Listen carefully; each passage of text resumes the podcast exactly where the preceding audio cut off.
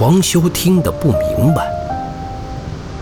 黄启明并没有看黄修，只是淡淡的说：“在你成长的时候，并没有很好的帮助你，在你最需要帮助的时候，我们也没能挺身而出。这些年，你一个人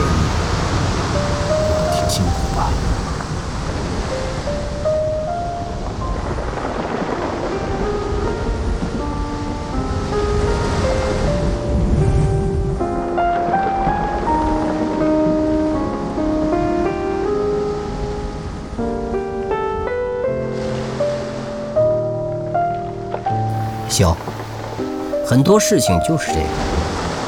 我们觉得有意义的事情，即使明知道不可为，我们也会努力去做。这才是我们的人生，永远不会被这种安逸的表象所迷惑。如果我们明明知道大海一定会冲垮城堡，然后我们就什么也不去做，只是因为我们早知道了结果，那这样的结果，这样的过程。对我们还有什么意义呢？父亲停止讲话，开始擦小孩的眼泪。如果很多事我们早就知道了结果，因为害怕而选择不去做，那我们的人生又有什么意义呢？就像我们明知道会死亡，那我们就可以选择不去勇敢地过我们这一生吗？父亲对着幼年黄修认真地说道。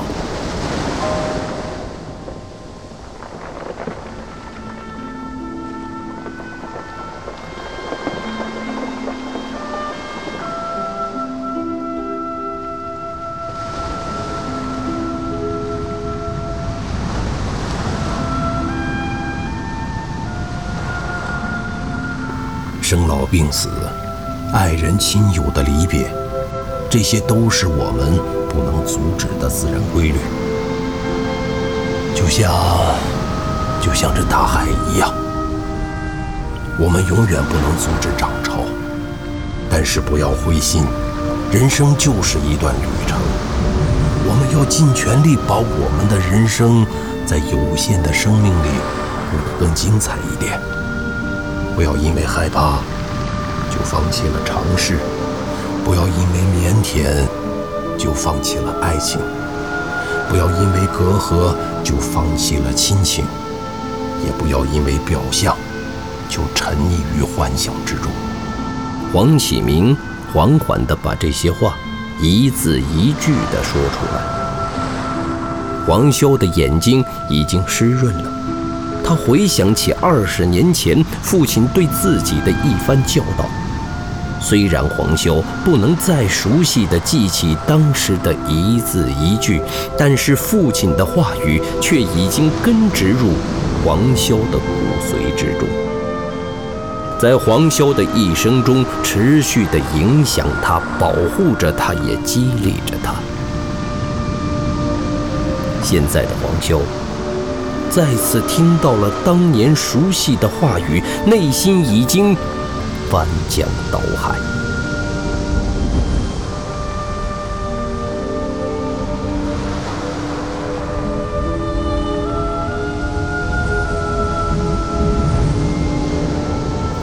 爸，我现在真的不想离开你们，我只想陪在你们的身边，孝顺你和妈，和你们永远在一起。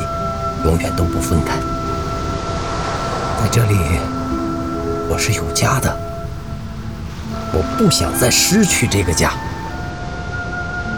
黄潇终于开口了，开口的同时，他也妥协了，相信了自己的处境，但是他就是不愿意改变。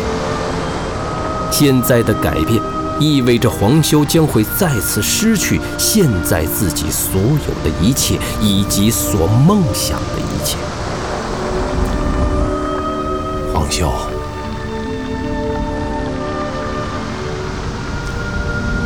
孩子，他指了指自己心的位置。你的家呀，永远都在这里。黄潇深深地吸了一口气，他开始慌乱了。他内心担心的一切正在发生着。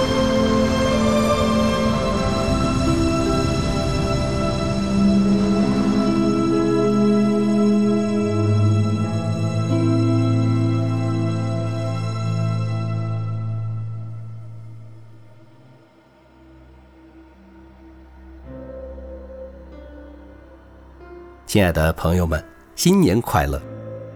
这一年来，你们也辛苦了，是时候放松放松了，暂时忘记生活的烦恼、学习的压力，好好享受你们辛苦挣来的节日。你们可以在这个快乐的日子里肆无忌惮的挥霍，毫无保留的释放，大吃大喝，痛快的大笑，并大声的喊出来：“又熬过了一年，二零二一年。”请大家多多关照。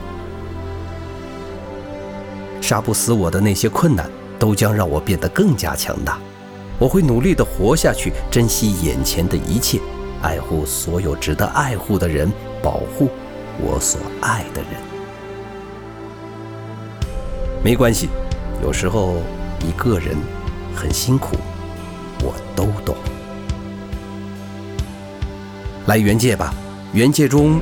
有我们陪着你，在这里，你可以卸下你所有的防备，所有的坚强，只需要找一把舒适的椅子，戴上耳机，闭上眼睛，什么都不用做，只需要静静的倾听就可以了。对，你辛苦了，你值得原界来为你解压。慢慢的，慢慢的。你和我们都会明白的。再次感谢大家的收听，《原界》第二季即将上映。